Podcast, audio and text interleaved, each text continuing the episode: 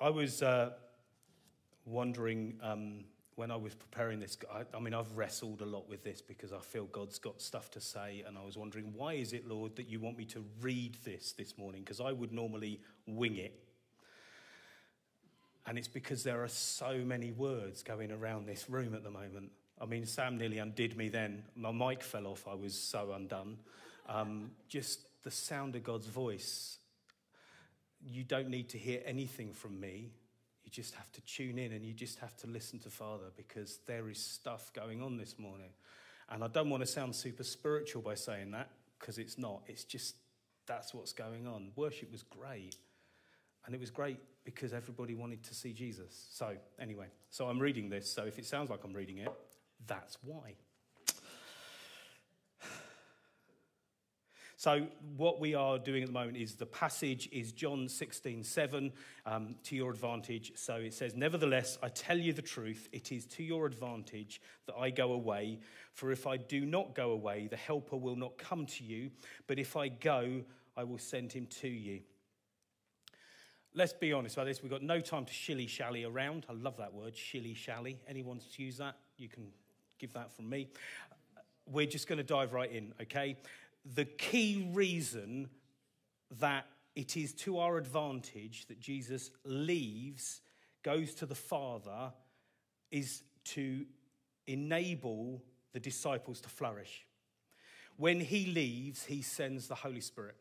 Holy Spirit, the helper, that empowers the disciples to do what he does. So here's a question. First question What is a disciple? A disciple, very simply, is an apprentice, a learner, a follower. And not just that. In the rabbinic tradition of Judaism, Jesus was a rabbi. You know, when they said rabbi to Jesus, they didn't say that because they thought that was a nice name. That was his title within the Jewish faith. Jesus was a rabbi. There was a specific path. You couldn't be a rabbi unless you had disciples okay? There was a specific path to discipleship. Disciples were called to follow their teacher and become the disciple of their teacher. They became their master, and the master led them first to listen to their master's teaching and watch what their master did. That was the first thing. Second, to do what their master told them to do under the watchful eye of their master. And third, to go out and do that themselves and to gather disciples for themselves. So they went through this process from which they were disciple to, in some sense, master, rabbi. From this process from which they were servant to friend. They developed. And it's this which Jesus did with his disciples. He taught them, he showed them, and then they did it. Now, we can all see that. I'm not telling you anything you don't know, which is why we're rushing. He takes men and women, Jesus does, he calls them to faith, he teaches them to love like he loves, and then he empowers them to do like he does, to do what he does for themselves in his power. What set Jesus apart from all of the other rabbis at the time, because it is thought that around the time Jesus was a rabbi in Judea, there were something like 1,100 rabbis in Judea. Jesus was above all of them. What set him apart is that his teaching wasn't simply theology. It wasn't simply a bunch of good ideas or a good interpretation of the Old Testament. It had authority and power. That's what sets Jesus apart. People recognized it in him, and it made a difference because that made him different to every other teacher who was around at that time. They noticed it, they said it. This one is different. He speaks with power. He brought life wherever he went, he brought transformation wherever he went, and his disciples witnessed in it, and then they shared in it, sending out the 12 and the 70 Jesus did an amazing thing. And we know where that came from. It says in John 5 the Son can do nothing of his own accord, but only what he sees the Father doing. For whatever the Father does, the Son does likewise. Jesus knew the will of God the Father for a very simple reason he listened. He was intentional about it. Jesus made time, even to the point of walking away from thousands of people who were listening to his message, from success and crowds, even away from doing good things, because that thing of being with the Father was more important at times than doing stuff in the Father's name. And Jesus knows that for his disciples to do what he calls them to do, which is to be like him in the midst of the world, to not just walk around and teach good theology, but to be seen as powerful and different, Jesus knew that in order for that to happen, they need to know the will of the Father too. Because if the Son can only do what the Father can do, we can only do what the Son can do. So we do what the Father does. It does all make sense. We then have the same authority, the same power, the same ability to hear Father's voice to tell us what to do next. Without sorry, the helper that Jesus sends is the voice. It is the power of the Father so that his disciples can do what he does. Without that voice and power, his disciples are simply competent teachers. I don't want to be a competent teacher. I want to be an empowered child of God. That's what Jesus, the helper, sending the helper, does. He turns us from being good, well meaning, nice, knowledgeable people into being children of God. And this is an important point to make before I go on. This is really vital. We are the disciples of Jesus. This isn't just to the 12. We are the hearers of this word. And the helper is for us, as well as his disciples who were there at that time. We are empowered children of God. If you have heard God's voice calling you to give your life to Him and you have responded to that, you are no longer servants, you are children of the living God with all that goes with it. And we can hear the voice of the Father and we can move in the power of the Spirit because Jesus makes it so. But we need to know, we need to discern, we need to listen to what the Father is telling us. So Jesus goes so that he can send the helper. Who is the helper? The helper is the Holy Spirit. Holy Spirit, parakletos in Greece, Greek. Just a quick Greek thing there. It is used in lots of different contexts. Parakletos, parakeet, paraclete, sorry, means parakeet is a bird. Paraclete means wind, means spirit, but it comes in all sorts of contexts and it's used all over the Bible and all over the Greek, ancient Greek world in context of helper, comforter, counselor, advocate, encourager, mentor, teacher. You know those words that can mean loads of stuff like love? Spirit is the same.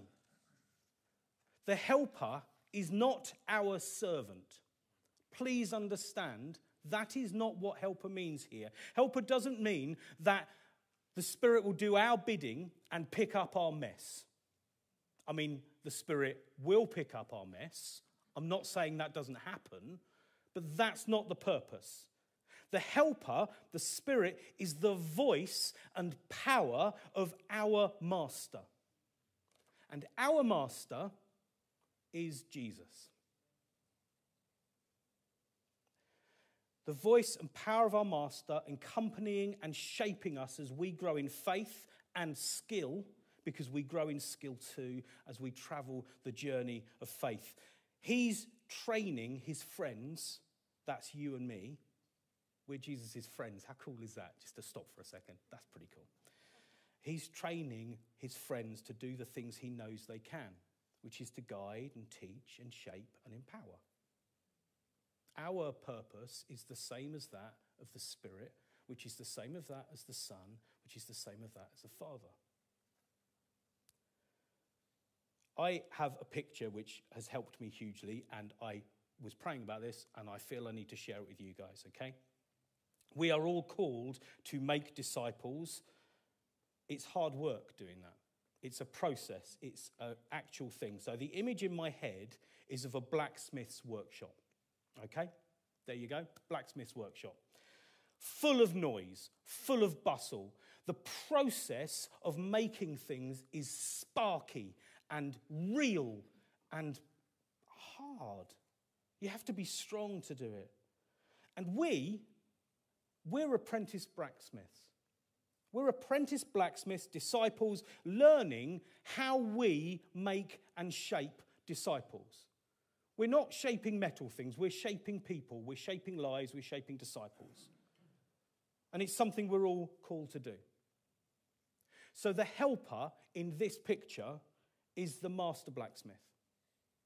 The helper is standing behind us as we make, not showing us how to do it, standing behind us as we do the work with the tools he's given us. And it's noisy. Anyone who's been in a blacksmith's workshop, and I have to say, I'm the least practical human being you will ever meet. However, I imagine that being in a blacksmith's workshop, I know it is really noisy. There is crashing and banging, and something amazing and beautiful is happening. And they're busy. We are busy doing this work. You have to concentrate. And it's easy when we are doing this work to hear the helper's voice when he shouts at us because we're about to chop our own fingers off. Stop. Don't do that. We all hear that voice. That's the easy voice to hear. It keeps us safe. We hear it above the noise. It's the shouting of a warning, but it's not the main purpose of the helper. The helper is not there behind us, giving us encouragement, speaking to us to stop us chopping our own fingers off. He wants to train us to make disciples, to do what he does well, to make people, to guide us to do things. He knows what we can do. The, the master understands what we can do. He knows each one of us intimately. And He's shaped us to do a purpose, to make disciples in the way we need to make disciples because we're all different. And those things, to train us to do that well, doesn't take a shout. No teacher shouts at their pupil all the time. It takes a quiet voice, it takes small corrections, just to the left a little bit. Just hold back. Takes tips to do better in a quiet voice, to go in a new directions, the things we hear from the helper, the master's voice, which make us into craftsmen and women crafting disciples. And we need those whispers. But because he doesn't shout, he whispers, we have to learn to recognize his voice. Because it's noisy in the workshop, it's loud, it's hard. And we have to tune in to the helper's voice, the master's voice, so much that it stands out over the other distractions and the other noises. We need to hear those whispers because we need to learn from the Master. Are you all with me? Because you're very quiet, which is fine. To do that, we need to learn to discern that sound. My children hear my voice, my sheep know the shepherd's voice. To discern the sound of his voice through the noise. through the bustle. And I believe that God has that for us today. Most of us know we are disciples. Yes? Who knows they're a disciple? Who is absolutely convinced they're a disciple? Hallelujah. Most of us know that the Holy Spirit is there to empower us as disciples to love others well. Who knows that? So I'm not giving you news, so let's move beyond that and get on with the actual stuff. We are currently, many of us anyway, listening for the shout. We're listening for when we get it wrong. Perhaps we're expecting to get it wrong too often. And you are looking at a man who has been wrestling for a week with a sermon and know what the shout sounds like. It's really horrible. But that's not what we need to listen for. Believe me, when God shouts, we hear. That's not what we learn to concentrate for. What we don't yet know, many of us, is how to hear the whisper above the hubbub of life, above the noise of life, above the workshop where we are, or at least to filter out, filter the voice of the helper amidst the distractions. Because we're busy. We have work and family and all the needs of life. And I want to tell you something those ordinary responsibilities won't leave you as you become a disciple of Jesus. That's where we are, that's our workshop. Neither should they. But as disciples of Jesus, we need to learn to hear them in order to be spirit filled, Jesus transformed, life giving creators of God's kingdom on this earth, in our context, in our workshop, in the midst of the real world. And I've wrestled with this myself. I am not standing up here as somebody who is withdrawn entirely from the world. I have two jobs. I have five children. I am, that's why I'm grey. I have family, I have voluntary positions, church responsibilities, all the other stuff that all of the rest of you have.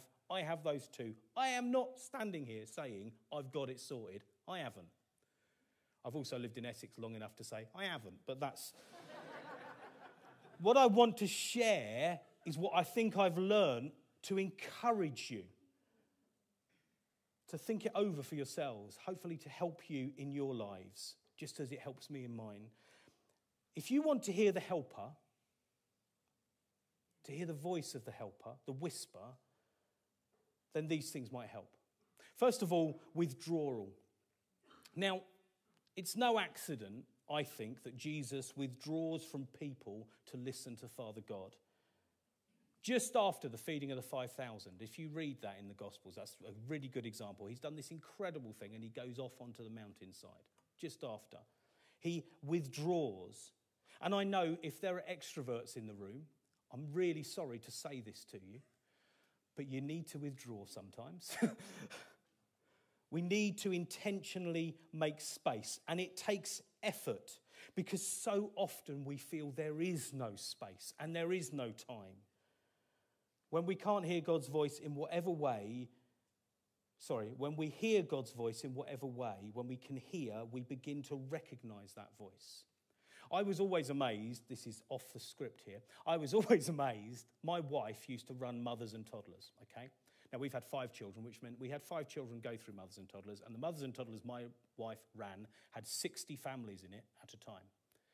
And when our baby cried, she knew I don't know how that works. I'm a bloke. I really don't understand. But she heard one of our kids and she would go straight to them. Have you noticed that? Mothers, fathers, have you seen that in your, yourselves, in your families? That's the voice. That's hearing the voice. Now, me, I need silence. That's the way I hear more than I used to. So others need music, some need images. Whatever it is you need, to hear God's voice, learn what it is, and do more of that. Make space for it. Withdraw from the distractions of the workshop and learn to listen to the sound of his voice because then when you're in the workshop, you recognize it.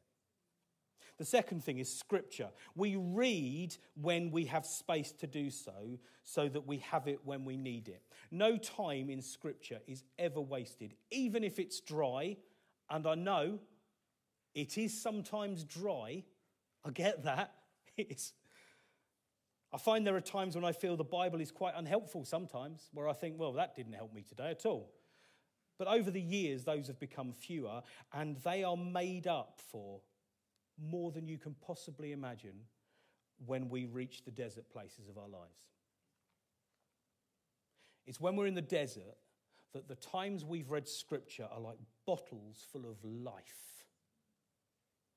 And I realize at those times that God's word has taken root in my life because suddenly it's there because I read it another time or I did it another time. And I find that I have resources in Scripture that help me get through. No time focusing on the voice of the helper in Scripture is ever wasted. Third, there's community. Community and relationships are absolutely at the heart of hearing from the Holy Spirit. Because it's only in community that the fullness of Christ is found.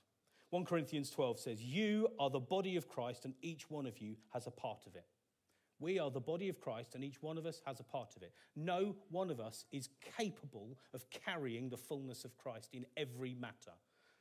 But as a community, we are Christ existing as community. That is what we are.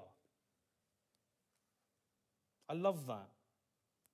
Whether you find people draining like me, sorry guys, I find spending time with people quite draining. That's called introversion or you can't live without being among the crowds. If there are those of you that are here, I just want you to know I think you're weird, but that's fine. The reality is, whatever we are, we cannot do without one another. It is just not possible. The fullness of Jesus resides in our togetherness. Why do you think it is that the devil loves to see the church split? And Peter writes, above everything, whatever else you do, make sure you keep meeting together. Fourth is God's presence. I love Isaiah 6, one of my favorite passages in the Bible, and it is to me the clearest image of the presence of God transforming the people of God. It is only after the presence of God comes in full power that the prophet himself sees himself as he truly is, and he says, Woe is me!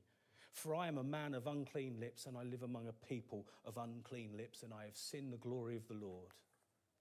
I don't know whether anyone else has experienced that, but I find when I go into God's presence, I realize that actually I'm not quite as good as I was. And I see myself as God sees me. And that's not a bad thing because God sees me as a child and his son, and that's amazing. But it undoes me. Where do you find it easiest to draw into God's presence? It's a very serious question. Where do you find it easiest to draw into God's presence? Is it in worship? Is it in silence? Is it in nature? Wherever it is, intentionally make time to do more of it. Please, it won't ever be wasted, and you will start to hear the voice of the helper. For me, silence and thinking, those of you that know me know I have my favorite place in the world is my blue shed at the end of the garden, which is not a shed at all. It's much more warm than that. But there's no single way, no single thing that is more holy than others. Just look for the presence of the living God and then intentionally go there. Please. Jesus did it. It must be worth doing. Five, God's voice. Jesus speaks to his friends, but in different ways for each of us. Find the way that you hear God's voice most clearly and do more of that. As I say this, I realize I'm repeating myself, so it's obviously worth repeating. For me, words, love words, pictures, unfolding narratives. God speaks to me in prophetic words that turn into like six, seven, eight page stories and that's the way God does it for me. For my wife, Sophie, she loves being out in nature. I don't understand it myself, but she, it works for her. Others, you might find the helper's voice in music or art or discussion or sermons or all sorts of things. Different people hear God differently because we're different. It's okay, we are different. Thank God we're different. I cannot imagine sharing a room with me we need to take time to learn how we most effectively hear God's voice and then intentionally do it. And the next one is the hardest of them all time. I know for most people, if not all people in this church, this is the one thing you don't have very much of. I get it. You know I get it. The number of children I've got should tell you I get it. But we need to make time for what's important. And it can be hard, really hard, to carve out of the rock face of our busy lives that time and make it happen. But I have to tell you, it won't happen unless you do it intentionally. It won't happen unless you intentionally do it. And that's not, I don't want to nag people. I don't want to make people feel guilty. I'm not telling you you're not busy. I'm just telling you if you want time, you need to make it.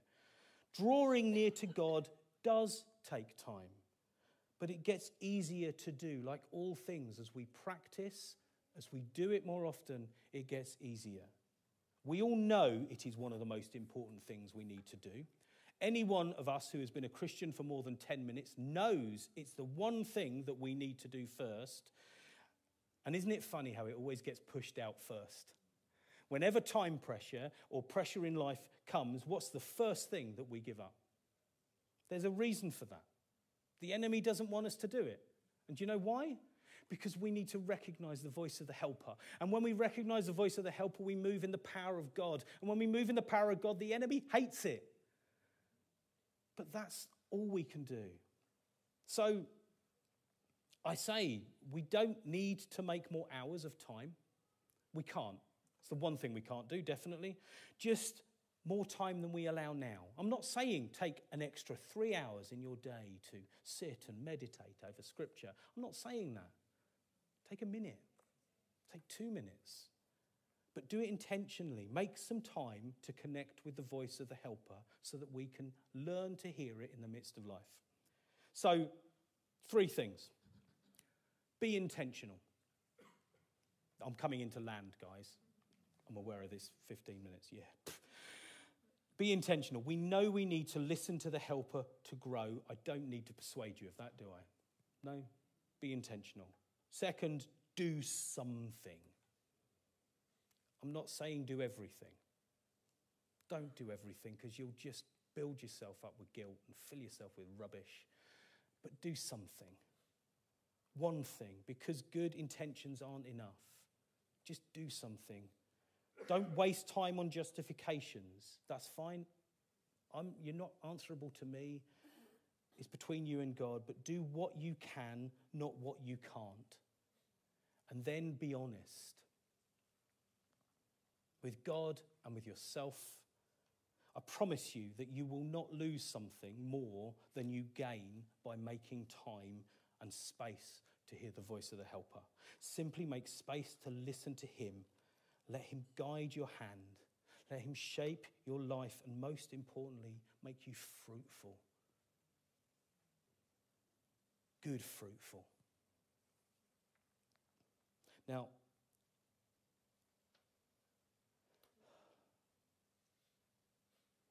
There's so much flowing around this church. I just, I'm, I do not want to sound all mystical, I really don't, but I feel so much God has stuff to say to people. So, can I invite you, all of us, the re- and I'll explain to you why before you do it. I want all of us to stand because I don't want anyone to be embarrassed. And frankly, standing up to help other people is easy. And then when we stand, one of the ways that the helper speaks to us is through community and it's through gifting. And for many of us here, while Bethany will play in a second, the silence will be enough. Tune in to God. Listen. Let's just spend a few minutes listening to the Father. But for some, you may want a word, an encouragement. There are members of the prophetic team here, because I've asked them to be here, who will, if you would like them to, come around to where you're standing and just encourage you there is no bad stuff going on today. There are only good things from Jesus today. And if you really want to hear God's voice, but you don't feel you can hear it for yourself, that's fine. There are a prophetic team who will find you if you put your hand in the air and they will just come and share some things that they feel God's put on their heart. And just before we do that, there's a couple of things I feel God's put on my heart. Is that okay? I'm really sorry. I'm getting there. First of all, I feel, I, see in my head a picture of a rainbow, and there's someone here who feels that they have to colour in every tiny little bit in the rainbow to make it look perfect. And I was watching a little kid over there drawing a rainbow earlier, and it wasn't perfect, and it was totally a rainbow. Just draw the rainbow. And the second thing is that, no, that's fine. So, can you, is that all right? And could we, thank you. Let's pray and just ask God's presence to continue. Father, we know you're here already. We're just so thankful that you're here. Thank you that you're speaking. And as we spend just a few minutes in your presence, we just ask that, that you will speak. Help us hear your voice, Lord.